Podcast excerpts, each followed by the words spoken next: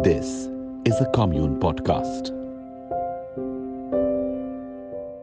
Poems to Calm Down to by Megha Rao.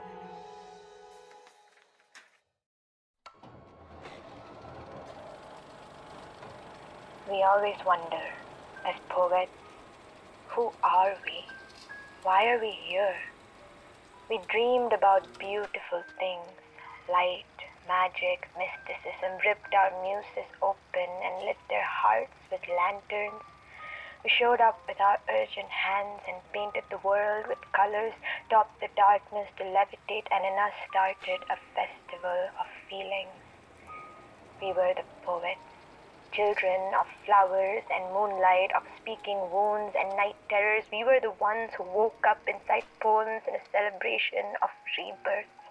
And so today, I'm joined by the iconic poet and dancer Tishani Doshi. I'll tell you all about the storytellers in a land somewhere far, far away, and Tishani Doshi will perform her brilliant poem, Find the Poets, as a gentle reminder of why we choose art over and over again.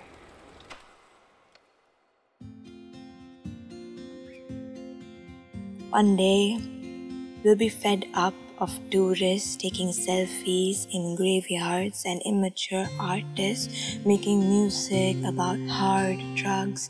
All these news channels sensationalizing suicide, being absolutely insensitive towards those who died. Superstars who play superheroes but don't join the fight when there's blood on the streets of people who aren't white. One day we'll be sick of hypocrites spitting in public places and then complaining about wearing masks on their faces. Presidents who do nothing about saving the environment but hate on little girls who actually do stand up for the climate countries that seemingly promise friendship and then kill neighboring soldiers at the borders, do you sometimes want to just forget everything? Leave everything behind and run away with me to this place where Hitler was never nominated for the Nobel Peace Prize, even if it was meant to be a joke. Where Che Guevara isn't just the poster boy of raving revolution, and history textbooks also talk about the people he murdered, where all the internet trolls who post about mental health and then bully people online turn to gardening instead and all the rich businessmen who call themselves underprivileged. So their brats can get full scholarship into good colleges secretly buy uniforms and shoes for deprived children. Run away with me this place where there are less wars and more comfortable beds, less violence and more shared silence, and songs about healing that will never stop singing, where the newspapers have trigger warnings, where they would rather talk about no Wi Fi cafes and animal shelters in Mars and saltwater air conditioning, where we only ever need pizza and earphones and library books to get by, where we have live poetry and art therapy and cream pie, where we take care of rivers and trees and deserve nature again. We'll go there away from this politically incorrect quicksand. We will crawl out of the rabbit hole. We will turn into Wonderland. And if a world like that doesn't exist, then let's write about it and become storytellers instead and show the rest of them what it would look like if we dared to be better people.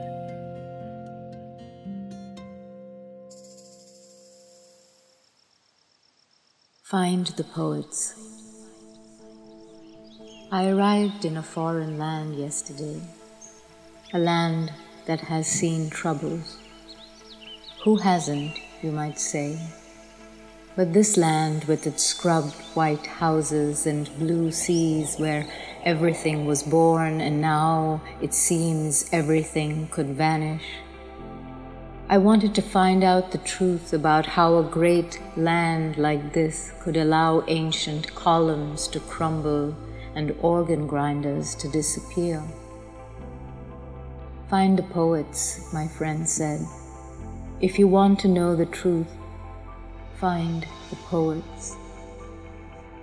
But, friend, where do I find the poets? In the soccer fields, at the seashore, in the bars, drinking. Where do the poets live these days, and what do they sing about? I looked for them in the streets of Athens, at the flea market, and by the train station. I thought one of them might have sold me a pair of sandals, but he did not speak to me of poetry, only of his struggles, of how his house was taken from him, of all the dangers his children must now be brave enough to face. Find the poets, my friend said. They will not speak of the things you and I speak about. They will not speak of economic integration or fiscal consolidation. They could not tell you anything about the burden of adjustment.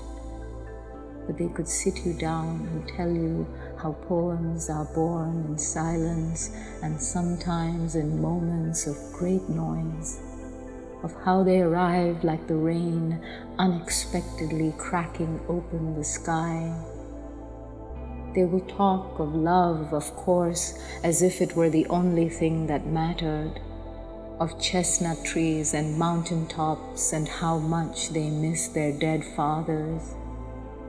They will talk as they have been talking for centuries about holding the throat of life till all the sunsets and lies are choked out, till only the bones of truth remain. The poets, my friend, are where they have always been, living in paper houses along rivers and forests that are disappearing. And while you and I go on with life, remembering and forgetting, the poets remain singing, singing.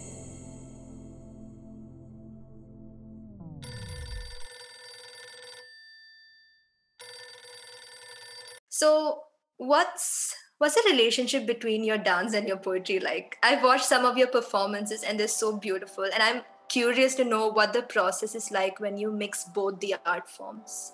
I think it's about getting acquainted with vulnerability in some way, and so poetry and dance really are about some kind of transformation or conversion for me and it's such a you know how it is to put yourself out there in any form or to, to do any kind of creation or making yeah uh, with so takes, much honesty yeah. yeah it takes something out of you and i think that in both forms there is this grappling with the vulnerability but then trying to create some kind of power from it so for me i see it as uh, forms that speak to each other that have to do with rhythm that have to do with time that have to do with the body and how the body connects to the outside world.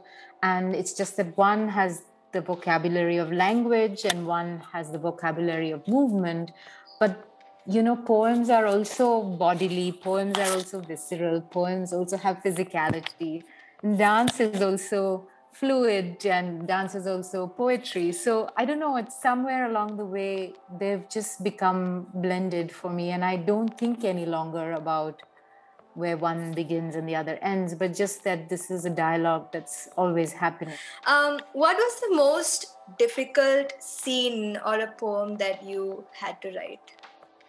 Um, I'm trying to think. That's tough because I've written a lot of poems, but I think a poem that I spent a long time writing, or rather that I had the idea for the poem and it took many years before the form found itself, was a it's an older poem called Memory of Wales and it's a poem about well, about summertime and how I think of summer as being this place of memory, and all summers are rolled up into one long summer. And in that summer, I meet my mother as a girl in Wales in this playground. So it's, uh, I wrote it finally as a sestina where there's a repetition of these six words that keep on happening. And in a way, once I found the form of the poem, the poem unlocked itself because because of the repetition of the words, uh, it works like memories that keep re- repeating and repeating but slightly change. So that's just one example I can think of. Okay, so uh, one more thing before we close, and this is something that I've been meaning to ask right from the start. Uh, so you told me that you're coming out with a new book this year. How does it feel? What is it about? Um, whatever you can tell us for now. Okay, so the book is called A God at the Door. A God at the Door, right, yeah. And there are poems that have to do with a lot of things. I think I think some of the keywords are loneliness, community, micro, macro, um, God, divinity, um, the idea of, um, I suppose, finding our place in the world and what can we call holy anymore? What can we hmm. claim as ours? So they have to do it you know it has to do with um, women it has to do with the environment it has to do with loneliness and technology and it has to do of course with politics always. Yeah i love how you said community right after saying loneliness it almost it's it's a paradox but also ties in together quite well absolutely yeah, yeah.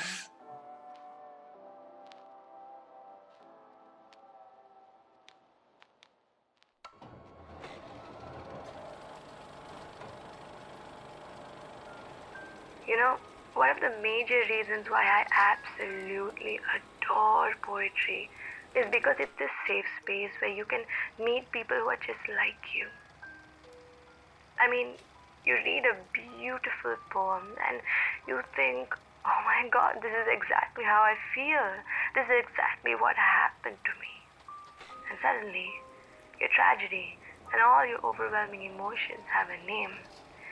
You don't feel alone anymore because right here is proof on paper that someone else was in this place and they survived. And I think that is so, so magical. This is a Kommune production. This episode was produced by Envision Sounds. The first poem in this episode was written and performed by Megha Rao. The second poem was written and performed by Tishani Doshi and is titled Find the Poets.